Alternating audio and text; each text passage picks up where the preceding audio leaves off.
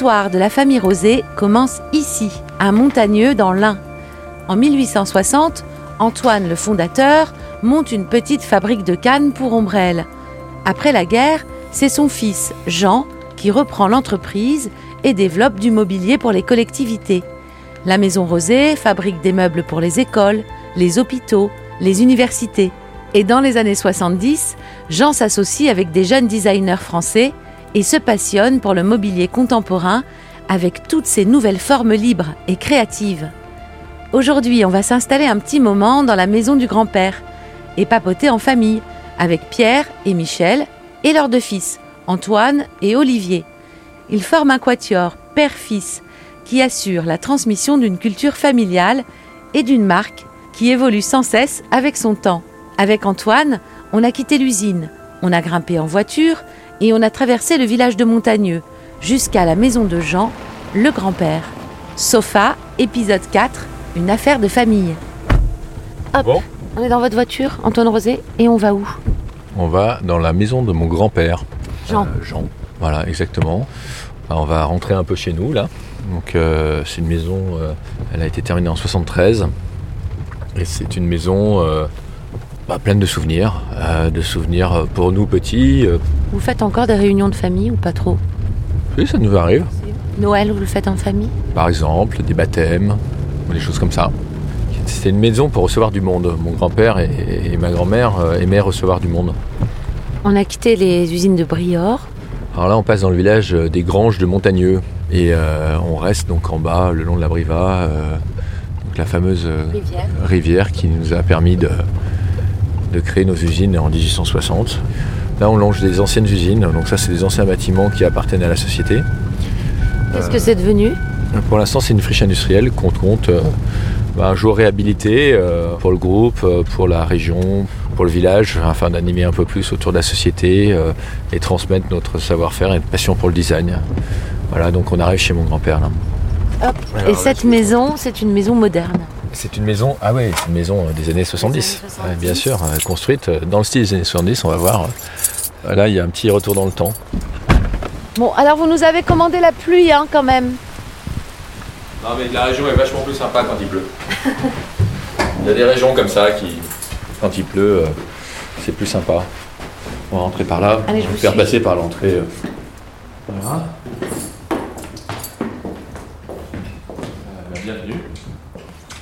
On va, je, vais, je vais ouvrir un tout petit peu la maison. Je vais me permettre, si vous voulez. euh, Ouais. Donc là, vous ouvrez les rideaux sur des grandes fenêtres.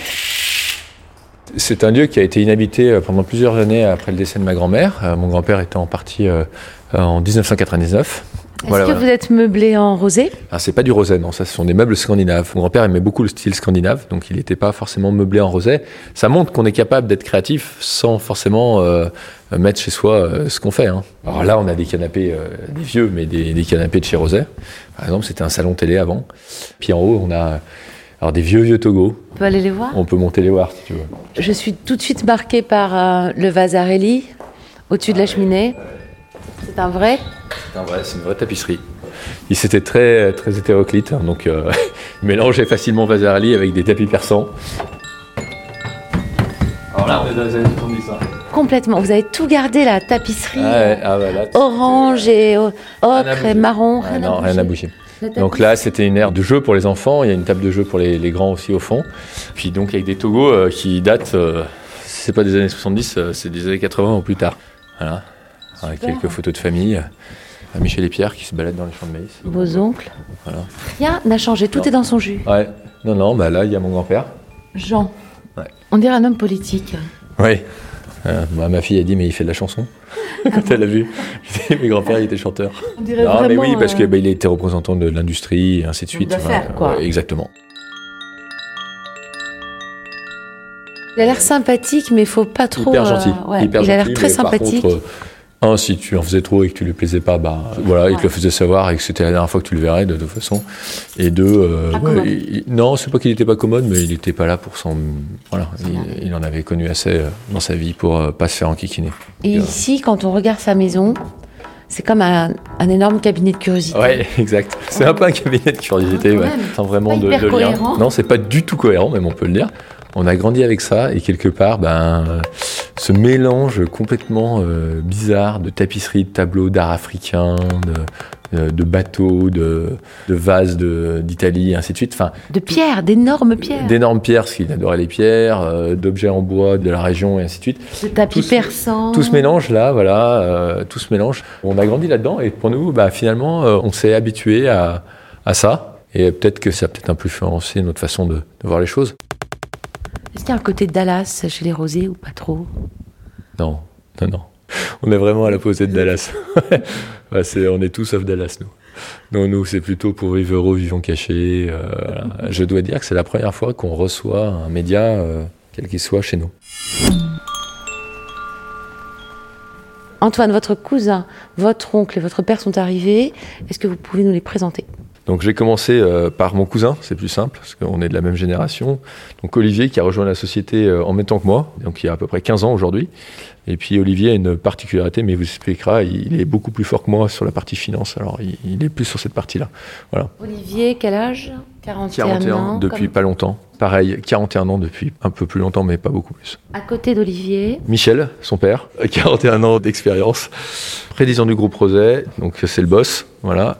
Mais aussi, surtout, il est très connu pour euh, ses collections. Donc c'est Michel qui travaille avec les designers et qui crée les collections chez Roset et Sina depuis maintenant 40 ans. Voilà. Et votre papa? Alors mon père, donc il est directeur général euh, aujourd'hui du groupe euh, Roset. Et mon père aujourd'hui eh ben, a beaucoup d'occupations, mais est beaucoup plus l'homme euh, de l'ombre. C'est toute la partie financière. Voilà. C'est votre père président. voilà. Moi je l'appelle papa. Hein, donc, Vous ne l'appelez pas président. non, non. je, reste simple. Je l'appelle papa. Voilà. Alors Michel, je viens vous voir. Venez. On peut m'asseoir là ou pas ah Oui, c'est du solide. Hein. C'est du solide. C'est du danois. C'est du danois. C'est pas du rosé les meubles ici. Bah, hein. Non. Alors vous, vous avez grandi dans cette maison? On est dans la maison de votre père? J'ai été célibataire assez longtemps. Et donc, je restais chez mes parents jusqu'au jour où ils m'ont dit il faut peut-être envisager quelque chose. j'ai envisagé le mariage pour effectivement euh, quitter les lieux. Mais j'ai été, je reconnais, euh, sympathiquement poussé un peu à l'extérieur. Vous seriez resté sinon Vous auriez fait Tanguy J'étais très bien Tanguy. Vous étiez très bien à la maison Tout était agréable. Vous avez été élevé avec quelles valeurs je pense que c'est des valeurs qui tournent autour du travail, de la responsabilité, de l'honnêteté, euh, de la volonté d'avoir une personnalité euh, accrocheuse par rapport au temps, aux situations. À l'ère du temps? Et aussi à l'ère du temps. Mon père était un véritable entrepreneur autour de l'innovation, pour garder une indépendance et créer un réseau par rapport à la grande distribution qui nous aurait peut-être croqué euh, si cela n'avait pas été fait. Voilà. C'est-à-dire que la grande distribution aurait pu vous racheter Nous faire disparaître, en fait. Bah oui. Est-ce que vous, Michel Rosé, vous vous êtes imaginé faire autre chose dans la vie que reprendre l'entreprise de papa? J'ai une période difficile. Donc, je suis en 68 art. je dirais, avoué, qui a su garder ses relations. Et c'est vrai qu'à l'époque, j'ai été un peu poussé, je dis à l'extérieur du domicile, mais également un peu poussé à rentrer dans l'entreprise, parce que j'envisageais euh, plein de choses intellectuelles euh, qui tournaient plus autour de la psychologie, euh, de l'analyse, etc. C'était quoi 68 pour vous? 68, ça a été une découverte, véritablement. D'abord une appréhension, hein, et puis après, je dirais, une sorte d'émerveillement, quoi, d'intérêt en fait. Une émancipation? Une émancipation, bien sûr. Oui. Parce que c'est l'émancipation des femmes, mais c'est aussi l'émancipation des hommes. Vous voyez, je, suis tombé là-dedans aussi. Oui. Ce qui n'a pas plu complètement à la famille, mais quoi là, on, rentre quand même. Voilà. C'est aussi le côté dont on parlait avec Antoine, le côté anticonformiste mhm. peut-être. Il y a une certaine liberté d'esprit dans le meuble. Voilà très beau mot, liberté d'esprit, qui débouche sur la liberté de création et de sortir, je dirais, des codes peut-être à l'époque. Et c'est en sortant de ces codes qu'on a rencontré une très belle réussite. Hein. Les codes de l'époque qui étaient tiens-toi droit sur une chaise sont devenus euh, tu peux te vautrer, les enfants peuvent sauter sur le canapé, on peut converser quasiment sur le canapé Togo assis par terre. Oui, on oublie un peu ce qu'on vous a appris pour se découvrir mieux soi-même. Voilà. Mon père a été engagé volontaire à 20 ans ou un peu moins. Donc, comme il nous disait, il a fait le tour de France à l'envers parce qu'il n'avait pas les balles à mettre dans le fusil. Mais il s'est engagé, voilà. Et, je veux dire, euh, bon, il, a pris des choses euh, face à cet engagement. Mais donc, c'était quelqu'un de d'entier et d'assez passionné dans ce qu'il faisait. Ça doit être difficile de se construire derrière ça. Quand on a eu un père qui, quelque part, est une sorte de héros, qui réussit tout ce qu'il entreprend. Bah, on a la chance de tomber sur des opportunités. Moi, c'était un peu 68 euh, qui m'a permis de contester un peu les valeurs familiales et puis de m'occuper plus de, je sais pas, de mes propres sentiments et mes propres euh, attirances. Hein. C'est un peu comme l'opposition. Hein. Vous êtes élu quelque part, vous avez forcément aussi un peu d'opposition. Vous êtes un romantique, vous? Ah oui, très, très, oui. Bah oui, la vie est trop courte pour pas être bien vécue. Vos livres de chevet en 68, c'était quoi? J'étais un peu, comment dire, un intello, hein, au sens euh, mauvais du terme, en fait. J'ai compris qu'après la différence, mais j'étais un peu un intello. Ronald Lang, quoi, j'ai lu tous les analystes et psychanalystes anglais, euh, voilà. J'avais la chance d'avoir des amis très brillants. Alors. Alors. à nous. Vous, vous êtes le frère aîné de Michel Je suis le frère aîné. Pierre Rosé. Contrairement alors à ce que vient de dire Michel, lui qui est romantique et pensif, enfin comment, moi je suis resté dans la ligne directrice. Vous, vous êtes recto. Hein. Oui. D'ailleurs, votre frère Michel a les cheveux longs, un peu comme ça. Il a un petit, un petit reste bohème. Il y a quand même qu'il y ait une différence, parce que très souvent, on nous a pris quand même pour des frères jumeaux. Pour vous, c'était une évidence de reprendre euh, l'affaire familiale, ou vous avez eu envie d'aller euh, sur d'autres chemins C'était une évidence parce qu'on nous a jamais, enfin, puisqu'on parlait beaucoup de mon père, il nous a jamais laissé trop de, je veux dire, de latitude sur, sur le sujet. Non, mais c'est vrai.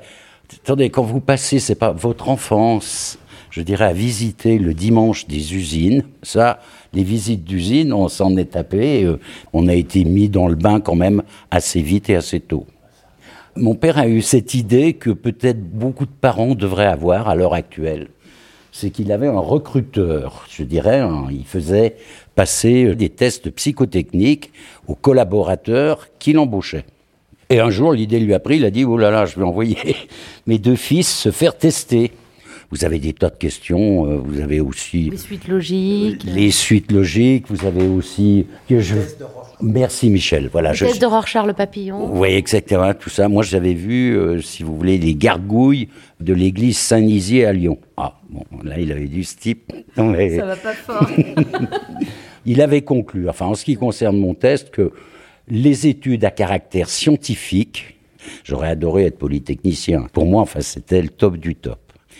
Donc, il avait dit, dans ce test, le côté euh, scientifique, pas trop. Par contre, en ce qui concerne le commerce, etc., autre chose, donc. Donc je me suis tourné vers des... Enfin, je me suis tourné, on m'a mis en prépa, je suis allé en prépa à Lyon, dans un lycée, et puis j'ai eu la chance de réussir un joli concours. Par contre, ce que je dois dire, c'est que j'en ai retiré, c'est une espèce de jalousie euh, permanente que les gens qui inventent quelque chose et les personnels, si vous voulez, même dans l'entreprise, qui savent travailler de leurs mains, en l'associant à leur tête, j'ai pour eux une profonde admiration. J'ai beaucoup de respect pour les gens qui inventent, des gens qui créent des machines, enfin, qui font des tas de choses. Ça, je trouve absolument remarquable. Moi, je devais être ingénieur. Dans le test Oui. Vous avez vu quoi avec le papillon? Rorschach, je sais pas quoi, euh, une femme ensanglantée, euh, opérée ou un truc comme ça. du coup, il avait pris l'idée de me faire faire une école d'ingénieur. Donc là, je me suis opposé. Voilà. Notre père nous suivait quand même, nous aimait beaucoup et nous suivait d'une façon très très précise. Donc euh, ma période 68 art a été quand même bien encadrée. Euh. En quoi Rosé est une petite révolution, si on suit, si on file la métaphore de 68 Comment vous pourriez définir la marque? Moi, j'ai beaucoup de nostalgie pour ce qui a été fait avant, parce que je trouve que ça a été fait d'une façon très très juste. Quand je vous dis, les paramètres étaient là pour que nous, on puisse développer cette affaire, mais les principales directions étaient déjà données en fait. Elles étaient déjà dans la charte de l'entreprise qui était d'exporter, ne, ne, pas être dépendant de la distribution et, et d'être donc créatif. Tout l'arrivée de Michel Ducarrois qui va faire le Togo après, dans quelques années après. Tout était euh, juste. Rosé a toujours suivi l'époque. Effectivement, on a été les premiers avant les Italiens à, je dirais, euh, présenter des produits qui étaient de ce registre et on était en avant sur les Gaeolanti ou les Vitaliens de l'époque, dont un grand nombre marxistes d'ailleurs. Les types, ils ne voulaient pas voyager en première, ils voyageaient qu'en seconde. J'aimais bien cet aspect euh, italien, un peu revanchard, complètement coco et, sympa, mais ils ont été des maîtres hein, en fait. Il y en a eu plein. Hein. Moi j'associe aussi Rosé aux années 80 c'est la version un peu plus réussie, quoi. Assez pop. Oui, à pop, mais. Assez rock. Oui, mais qui avait déjà une clientèle effectivement affirmée euh, et qui a grossi avec elle. C'était beaucoup de profs. Quand on était dans Télérama, le Nouvel Ops, quoi, je veux dire, on était effectivement un peu sur très gauche en fait. Euh.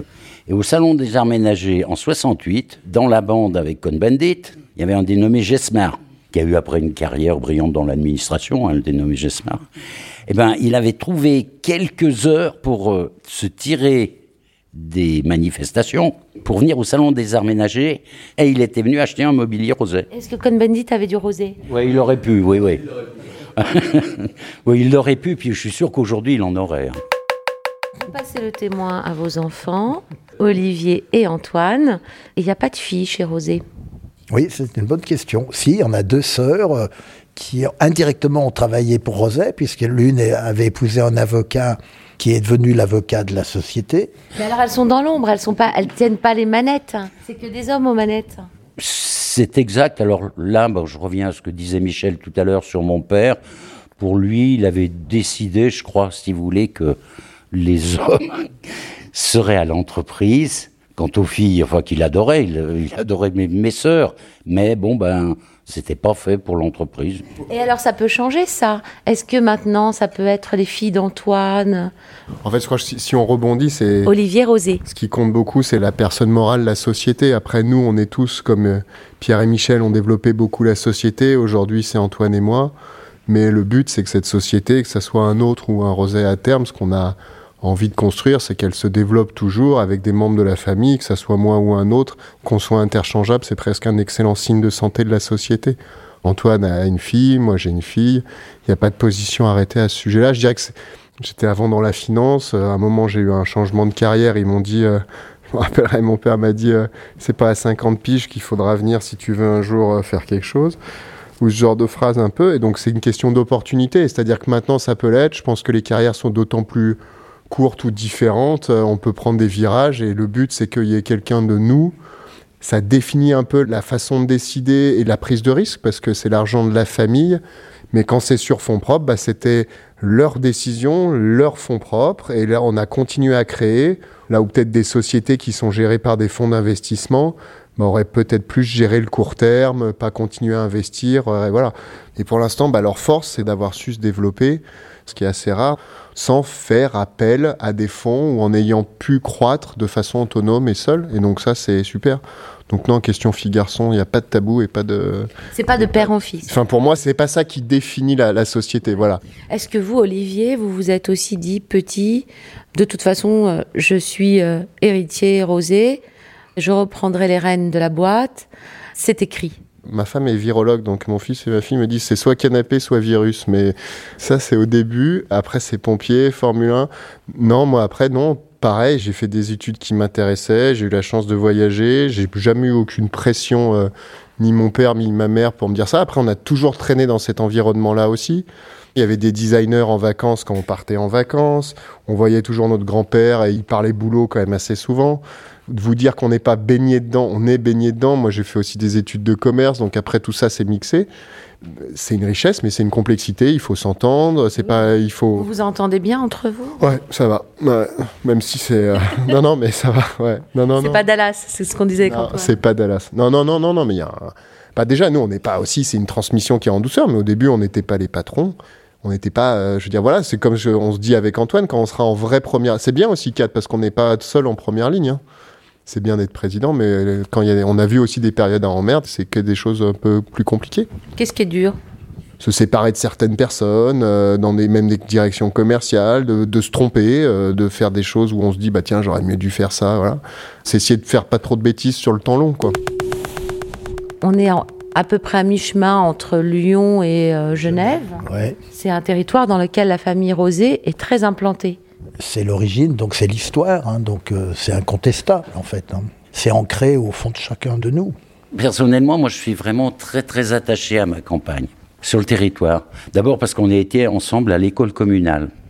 On a des amitiés. Mon père avait de profondes amitiés avec les gens du pays.